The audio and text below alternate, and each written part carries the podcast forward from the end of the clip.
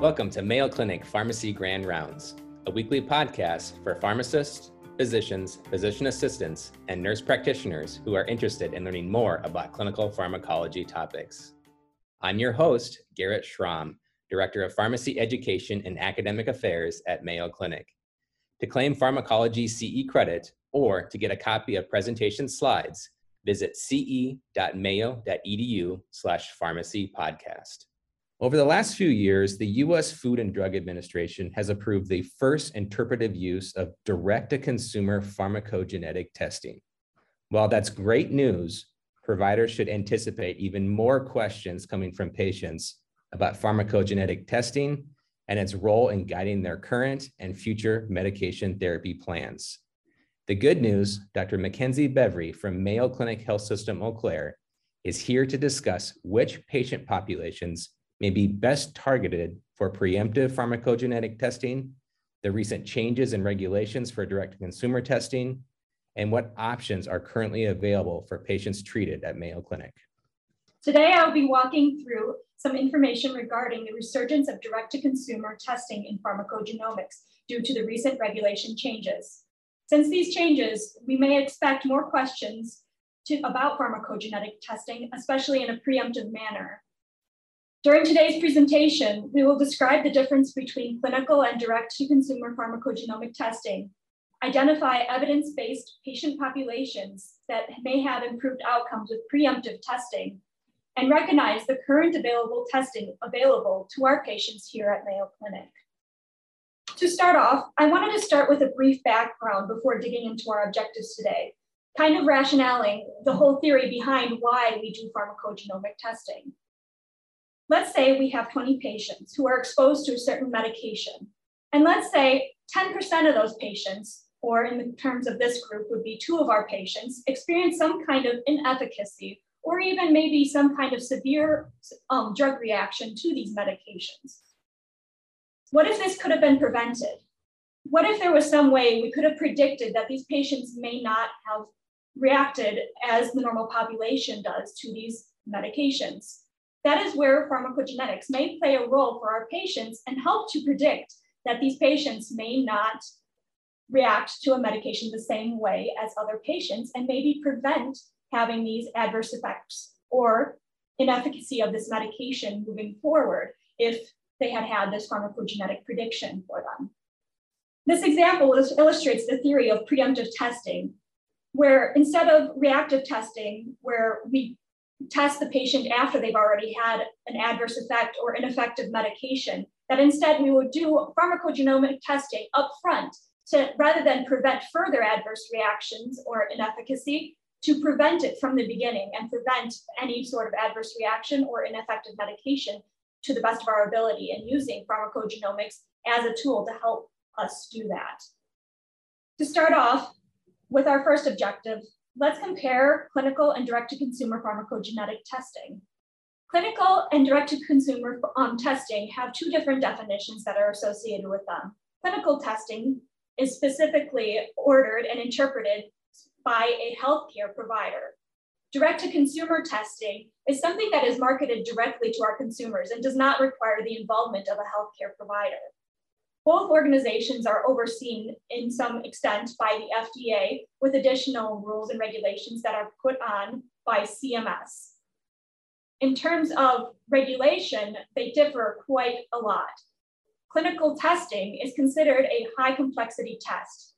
It is something that needs to be developed in a CLIA certified lab for our pharmacogenomic testing.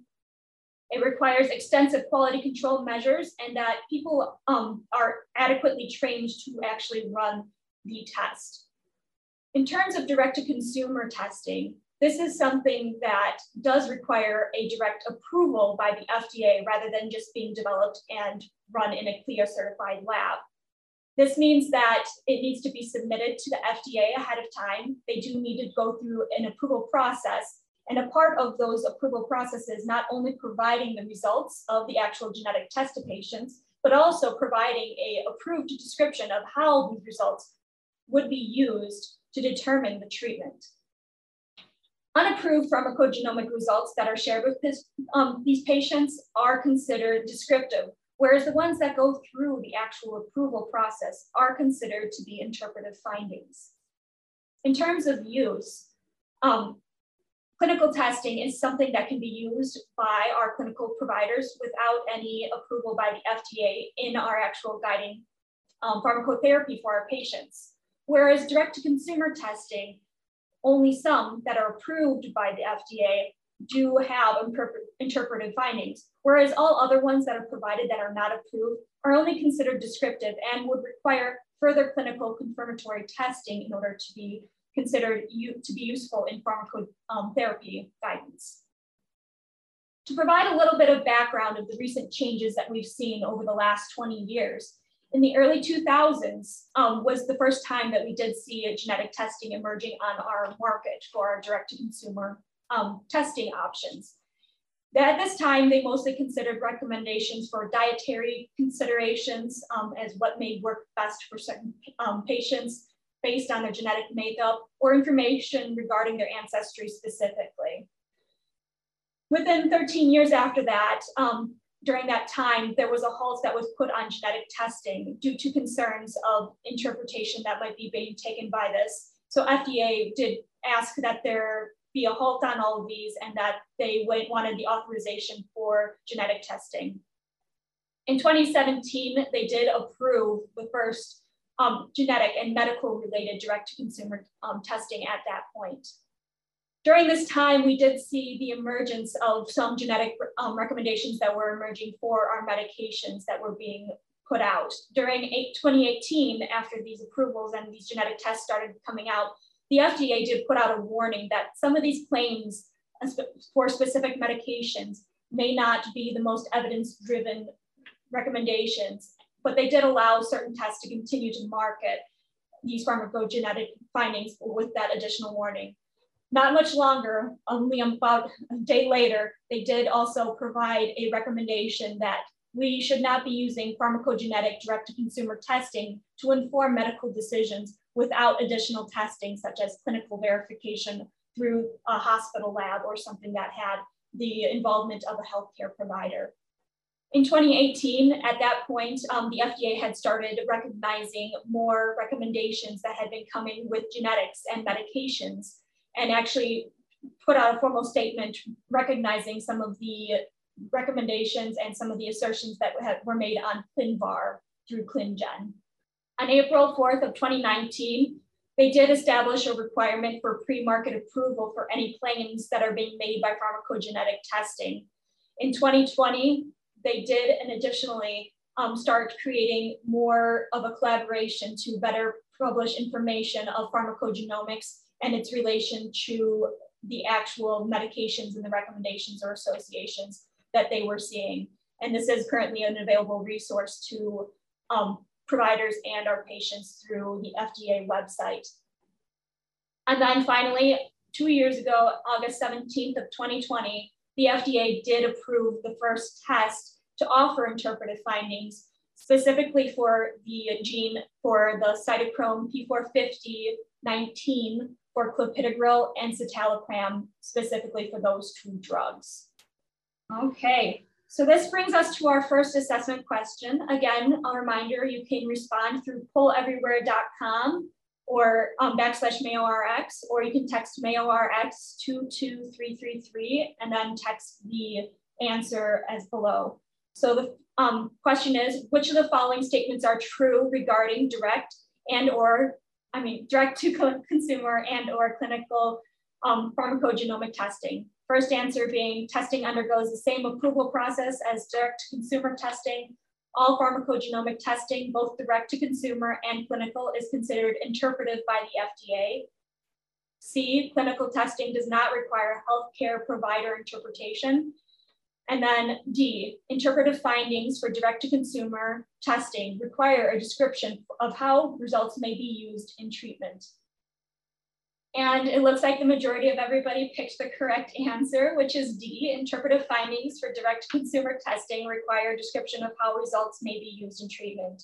The other answers are incorrect because clinical testing undergoes the same approval process as direct-to-consumer testing. As we described, they undergo very different approval processes and different regulation from the FDA in general. All pharmacogenomic testing, both direct to consumer and clinical, is considered interpretive by FDA. This is not entirely true because there are some pharmacogenetic results that can be published that are not considered to be interpretive by the FDA, especially in that direct consumer category. Whereas clinical testing is considered interpretive as long as there is the healthcare provider involvement in that testing. And then C, clinical testing does not require healthcare provider interpretation. So obviously, clinical testing requires involvement of healthcare providers, both to order the test and then for the clinical interpretation afterwards. And the results for the information for these questions was found on this slide that I'm referring back to now. So seeing that the regulation is very different and that the interpretive findings are different as well. Now, to move on to our next topic, we're going to review some of the evidence that is out there regarding preemptive pharmacogenetic testing. Preemptive pharmacogenetic testing can be motivated from drug-specific reasons. For example, testing specifically for a drug before starting the medication, and specific patients, whether it be a patient that has the desire to pursue pharmacogenetic testing or has family history with medications, making them wanting to pursue testing, or even some patients that it might be in the future advised that we do pharmacogenetic testing before trying to identify a therapy that might be most effective for them. I will start with the evidence that we will discuss for specific patient populations and what is out there currently trying to help us guide in literature of who we should be suggesting preemptive testing in. One of the main questions that we are trying to determine at this point in terms of research is whether everybody is considered a good candidate for pharmacogenetic testing. Here at Mayo Clinic, we did run our own study, which was a retrospective study about some patients that are here at Mayo Clinic who we kind of looked back to see based on whether they got pharmacogenetic results and what kind of recommendations we were able to make for these patients. And so in total, there was 82 individuals that were included in this study, so relatively smaller. All were considered adults and on less than 8 medications. Majority of our patients were white, though there was other demographics that were included in this study, with the majority of the patients being ages 18 to 64. They specifically genotyped for 9 genes at 21 separate alleles for the genes as you see listed on the slide. Again, as I mentioned, this was all retrospectively done with the intent to identify medication and gene interactions that led to pharmacist recommendations. The results of this study did show that 56% of the included participants were offered some kind of medical improvement opportunity based on pharmacogenetic results that were given to these patients. The next study I wanted to touch on was another one that asked this question of whether everybody would be able to benefit from pharmacogenetic testing. This next one also was a meta-analysis of several different studies. They looked at participants that were on average 40 to 75 years old in these studies, with focuses on psychiatry, cardiovascular drugs, and other cross specialties as well. They did analysis of 5 different studies that were associated with hospitalization and the rate of hospitalization based on pharmacogenetic results, and also 5 medication chain studies that were based on whether patients had pharmacogenetic results and if those patients were more likely or less likely to have medication changes. They had a treatment as usual arm, which was abbreviated as TAU, and then pharmacogenetic directed treatment, which was the PGX arm as well. It was, in majority of these studies, they were not blinded to the patients. So that may have made some causes for some differences between the studies and between the patient arms as well. In terms of results, the medication changes were statistically significant and the hospital admissions were statistically significant in their study. In terms of odds ratio, we had an odds ratio of 1.91 favoring the PGX arm for medication changes, meaning that patients who had pharmacogenetic testing were more likely to have some sort of medication change or a recommendation that possibly came from having pharmacogenetic testing at that point is the inference. And then hospital admissions, we had an odds ratio of 0.5, meaning that we were favoring our treatment as usual arm, meaning that patients that were not pharmacogenetic tested were statistically significantly more likely to have hospital admissions than our patients who did not have pharmacogenetic testing. One thing of note, between all of these studies, they did show that there was a high heterogeneity between the sample populations, and these findings may be slightly less supported based on the samples that they were based off of, but it is still a statistically significant finding, which is of interest for us. The next study I wanted to talk about was something that's a little bit different than the other two studies that we talked about. There is ongoing studies and current studies of trying to target maybe what populations we should be reaching out to first for pharmacogenetic testing. And so this next study wanted to focus on that, of what patients would be most motivated or most able to have some sort of recommendation based on their pharmacogenetic results. So this last study was a relatively large study, having 73 million patient insurance records used between private insurance, Medicare, and Medicaid. They used medications, and they looked at what was prescribed to these patients and looked to see how many of these medications had some sort of prescribing guidelines through the CPIC, or the Clinical Pharmacogenetics Implementation Consortium, or the DPWG, which is the Dutch Pharmacogenetics Working Group. They looked at these patients and saw what frequency we were seeing more patients having some medication that was having a guideline on it, and that were covered under these insurances, and specifically stratified the groups by age and insurance coverage. So they were looking for the incidence of exposure to these medications and pharmacogenetic guidelines, and also looked for frequency of high-risk drug phenotype co-occurrences that occurred in these patients if they did have it, which they did not end up reaching a statistical significance there. They did find, though, in terms of results, that patients that had one or more exposure to a medication that had a pharmacogenetic guideline associated with it was higher in patients who had Medicaid or Medicare insurance coverage, which was theoretically thought to be associated with these patients also being on more medications in general, and also patients that were of increased age as well. So increasing the number of medications, increasing the likelihood that they would be exposed to these medications. The most frequently identified medications in this study specifically that patients were taking that did have some sort of pharmacogenetic guideline were for pain relief medications and cardiovascular medications. This brings me up to that, as I was alluding to before, that there is currently a lot of investigation into this preemptive testing for pharmacogenetics. And there are two studies that I wanted to highlight that will be coming out soon. Both of them are randomized controlled trials. The first one is looking, it's going to be referred to as the PREPARE trial, and is looking specifically at adverse drug reactions for our patients, whether they had pharmacogenetic testing versus not having pharmacogenetic testing, and seeing if having pharmacogenetic testing is actually helping us avoid adverse drug reactions.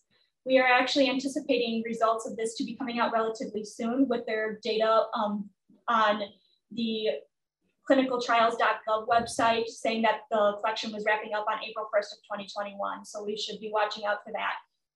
And then our other study is a smaller study than the PREPARE trial, but it's specifically looking at preemptive testing for patients that are going to be starting antidepressant therapy, specifically for depression, and looking at if there is some benefit to testing these patients prior to initiating antidepressant therapy, looking to see if we can decrease the rate of time to response and maybe increase the tolerability right off the bat on first medication choice for our patients that are that have depression.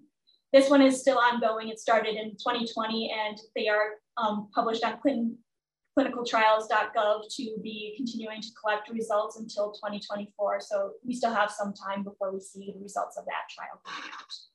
Recommendations for our medications, as I kind of discussed before, come from several different sources. The guidelines that I mentioned before include the CPIC guidelines and the Dutch Working Group guidelines, as highlighted on the first two bullets on the slide.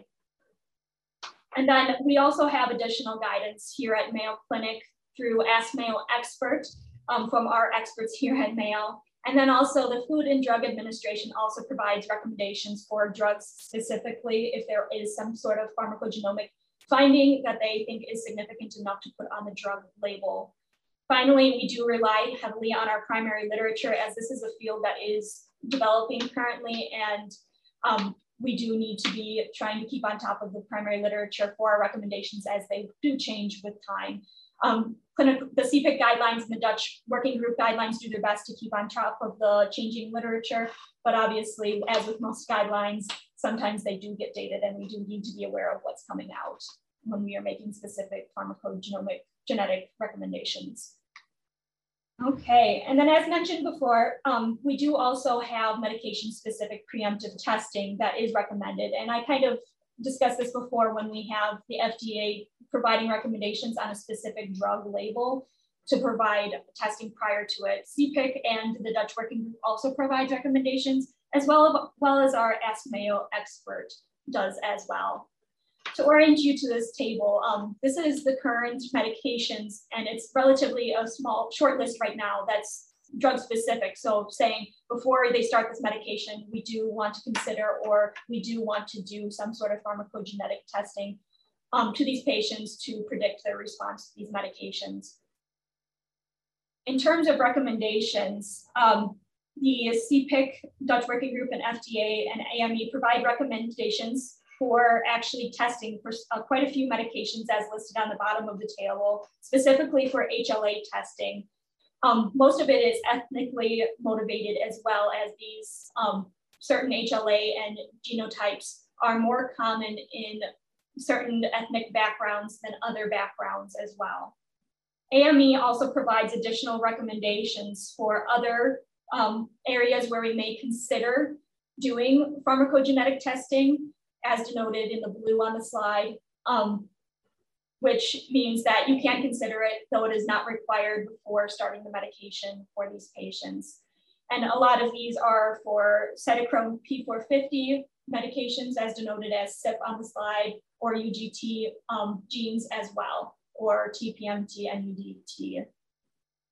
As highlighted in the studies that I just discussed, 56% of our patients here at Mayo Clinic do have some recommendation that for preemptive tests based on their preemptive testing that was performed, meaning that associations and doing pharmacogenetic testing for these foremost patients is not necessarily a wrong answer.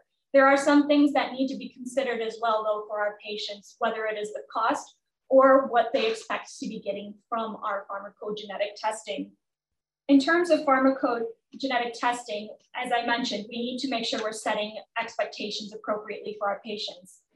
Some patients, depending on their history or their genetic results and what they get as their genetic results, may benefit more than others, depending if they have a finding in their genetics that actually has an interpretive finding per our guidelines that we currently have, or per the current evidence that is out there. As this alludes to, we still have a lot of evidence building in pharmacogenetics, meaning that there may be some associations that we don't quite understand yet or can't provide a recommendation at. So while it may provide insights for these patients at the immediate moment, if they're trying to find an answer, we have to realize that this test may not be the end-all be-all to explain why they don't tolerate a medication or why this medication isn't working for them. That doesn't mean that in the future we may not see that this may change. As it is mentioned below, these results are lifelong, so as evidence is developing, there will be new associations and changes in recommendations and strengthening of recommendations relating pharmacogenetics, and these patients may down the line have better explanations. And then there is other things to consider as well for these patients, that DNA is not the end-all be-all for how our body will respond to medications, and that there are other factors in terms of development in systems and external exposures that could affect how your body works with medications as well. So making sure that our patients are aware of that. Also with pharmacogenetic testing, there are some ethical considerations that need to be taken into mind.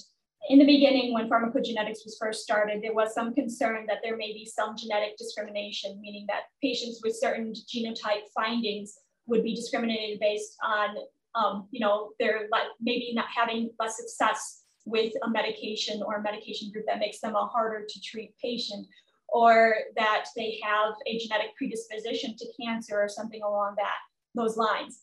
In 2008, there was a law that was passed to help sort of provide our patients with some protections, and that was called the Genetic Information Non-Discrimination Act of 2008, referred to as GINA commonly. This protected our patients with health insurance and employment, that they would not be able to be discriminated against. Of note, this does not protect our patients necessarily for life insurance, disability insurance, or long-term care. So it is something to be kept in mind for our patients that are concerned about genetic discrimination. Again, also in pharmacogenetics, as I noted before on our previous slide, specifically with the HLA genes, there are certain ethnic groups that do have a higher association with certain genotypes that may put them at risk for having a certain gene and having a severe adverse reaction to some medications. And so it is really important, especially being in America and being in the Midwest even, that we do have a melting pot of different ethnic backgrounds in the United States, and that it is sometimes hard to determine the ethnic background of patients. And so when we are starting medications, especially those ones listed with the HLA, that we do ask about the patient's history and their family history to determine if they are a population at risk, because it is easy to just look at the patient and say, oh, I don't believe you are of Asian descent, when they may be and could be at a potential for having that adverse reaction. So it's really important, while these are ethnically motivated testing, that we are also asking our patients and confirming, do you have a history in this area, rather than just assuming. It is something we definitely need to check ourselves on when we are ordering pharmacogenetic tests. And this brings us to our next question. Which patient might be most likely to immediately benefit from preemptive pharmacogenetic testing based on age and insurance coverage? So this is referring to that third study that I was discussing before. So the answers are a 12-year-old female on Medicaid, a 35-year-old male on commercial insurance, an 80-year-old female on Medicare, or D, all patients would likely benefit equally from pharmacogenetic testing. Okay, it looks like we have a little bit of a mixed hat here, which I was sort of expecting based on the information I was presenting. So specifically based on the third study, the most immediate benefit would be that 80-year-old female, because she is the one that is most likely to be on more medications that are pharmacogenomically motivated guidance that we have provided for them. Whereas if we tested all of these patients, even the 12-year-old female on Medicaid, she is very unlikely to currently be on a medication that has a motivation for testing. Again, we also have to keep in mind though with this that some patients, if they are going to be started on a medication for preemptive testing, that there is a consideration even for that 12-year-old, if she has a history, say Asian, and she's going to be starting on allopurinol, that she should be preemptively testing. So really both answers are not incorrect, but based on that last study, the 80-year-old female without any other information is more likely to immediately benefit because she's more likely to be on a medication that has pharmacogenetic guidance on it.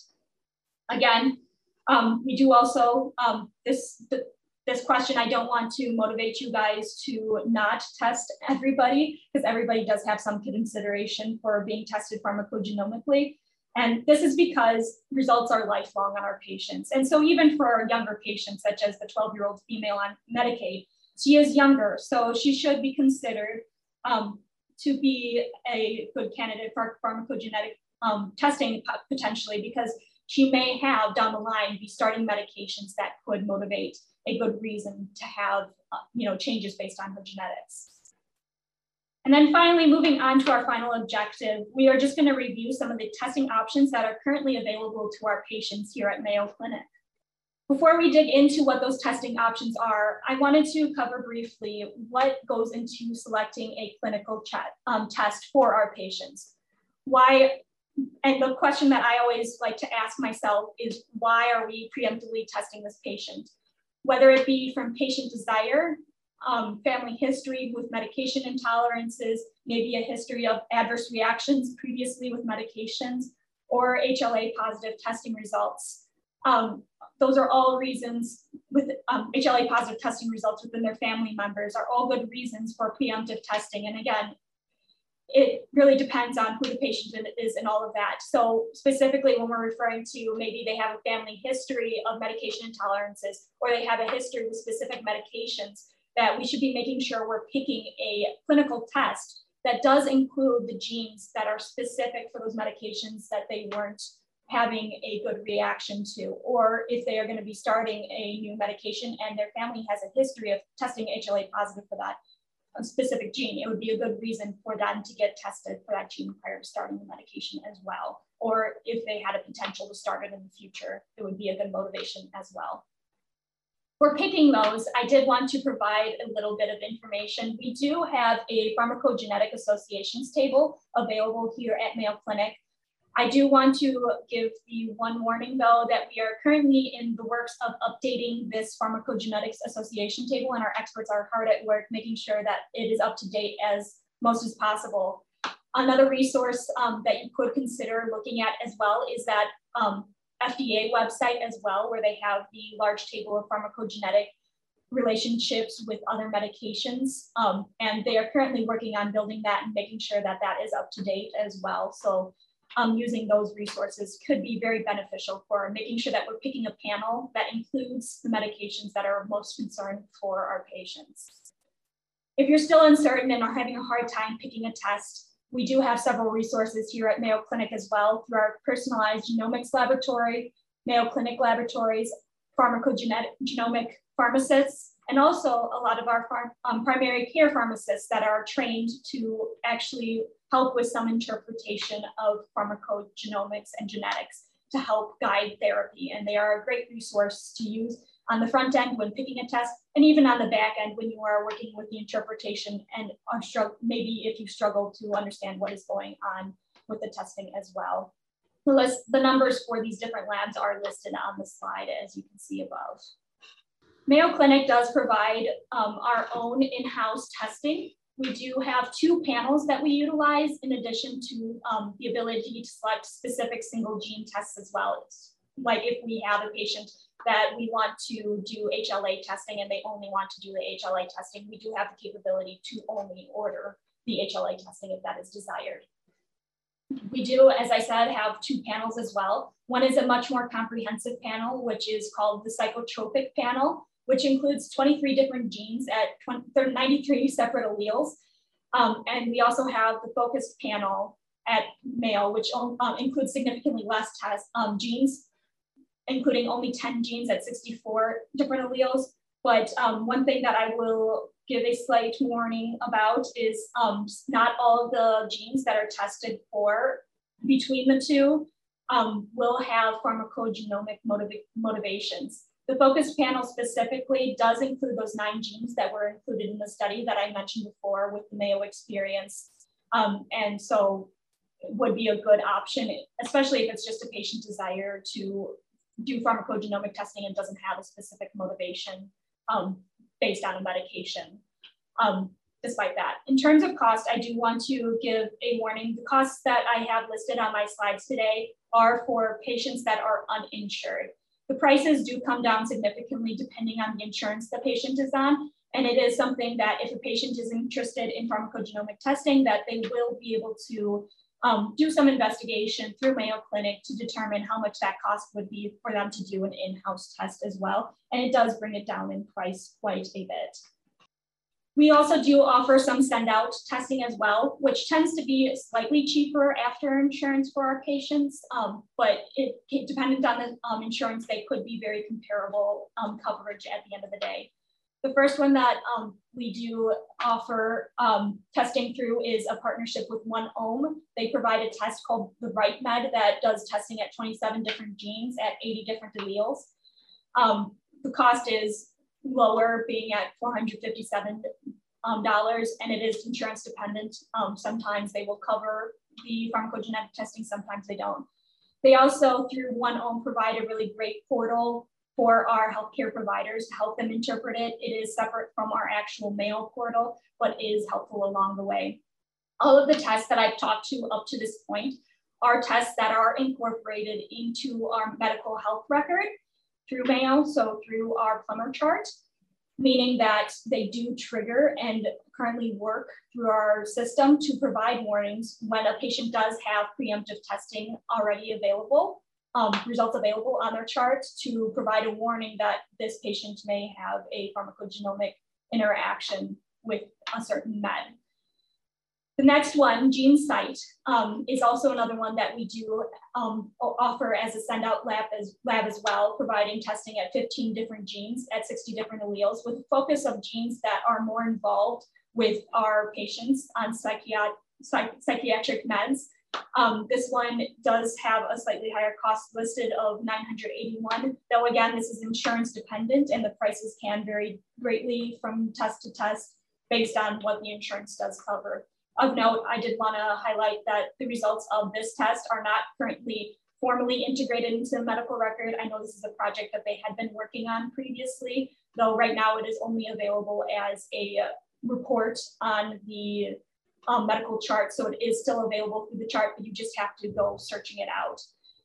In terms of seeing if a patient has preemptive testing, we do, our patients do flag on the storyboard that there is pharmacogenetic results available for patients. And so you should be able to still identify that these patients do have some sort of pharmacogenomic results, even though it will not necessarily automatically trigger for our patients who took the GeneSight test. Still a great option for our patients though, and something to consider as a test as well. And then finally, moving to our direct-to-consumer testing, there are two currently available products out on the market between 23andMe and GetMyDNA. 23andMe only provides testing on three different genes right now, specifically the CYP2C19, DPYD, and SLC01B1. The cost is upfront and is published as $199 as a larger part of a package test for other genetic findings, whether it be the dietary considerations, the ancestry, history, and things along those lines. Of note, 23andMe is the only test that is currently approved for interpretive findings, and that is for the CYP2C19 and only for the specific drugs of clopidogrel and citalopram. None of their other findings are considered to be interpretive findings at this point.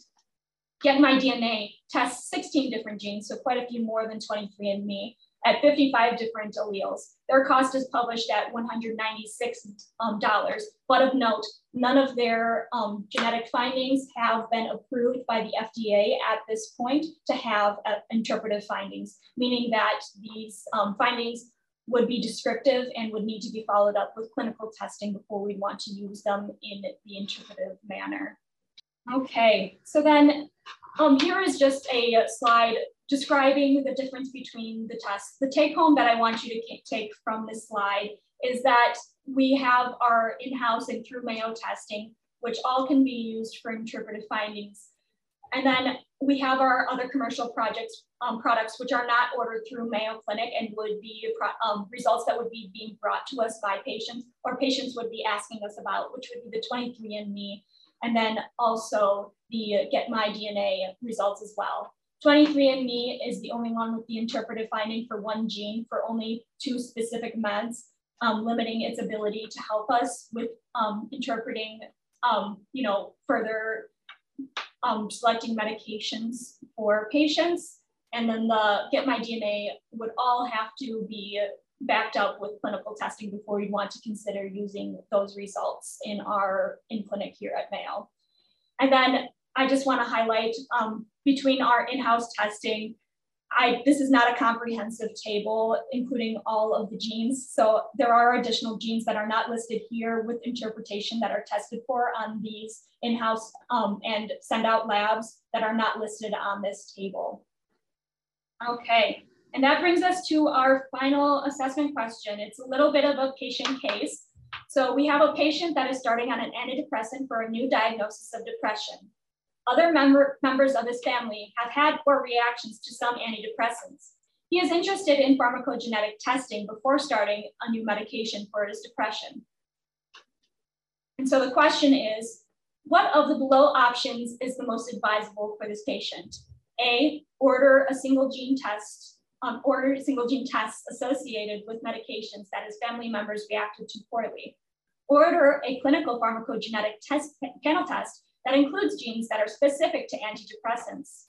Advise him to purchase the 23andMe test with pharmacogenetic panel, and or D, pharmacogenetic testing is not appropriate for this patient. Okay, and you guys all selected the correct answer, which I'm thrilled to hear, which means I imparted some information to you guys that is important. So the best option for this patient would be to order a clinical pharmacogenetic panel that tests and includes genes that are specific to antidepressants. So A is incorrect because single gene tests, while we could target specifically those genes that would be specifically associated with those medications, I didn't highlight this before, but single gene tests tend to be more expensive per gene. And so the patient, while they have a benefit from having those, they would also have some benefit from getting a panel that it might be able to be used for further interpretation, maybe not even in just his antidepressant medications. The next one that's incorrect, which is C, advise him to purchase a 23andMe test with pharmacogenetic panel. Right now, there is interpretive findings only for one gene with 23andMe with citalopram. There are other medications that could be involved. And then finally, pharmacogenetic testing is not appropriate for this patient. Obviously, he is a good candidate as we can consider pharmacogenetic testing in almost every patient that we see if they are interested. So just conclusions, consider preemptive testing in any patient. Most direct-to-consumer tests require clinical follow-up testing other than the 23andMe CYP2C19, and then pick a pharmacogenetic test based on the intent of the patient. If you enjoyed this episode and want to hear more, subscribe using iTunes or your favorite podcasting app. Thank you for listening to Mayo Clinic Pharmacy Grand Rounds. Join us weekly for more exciting clinical pharmacology topics.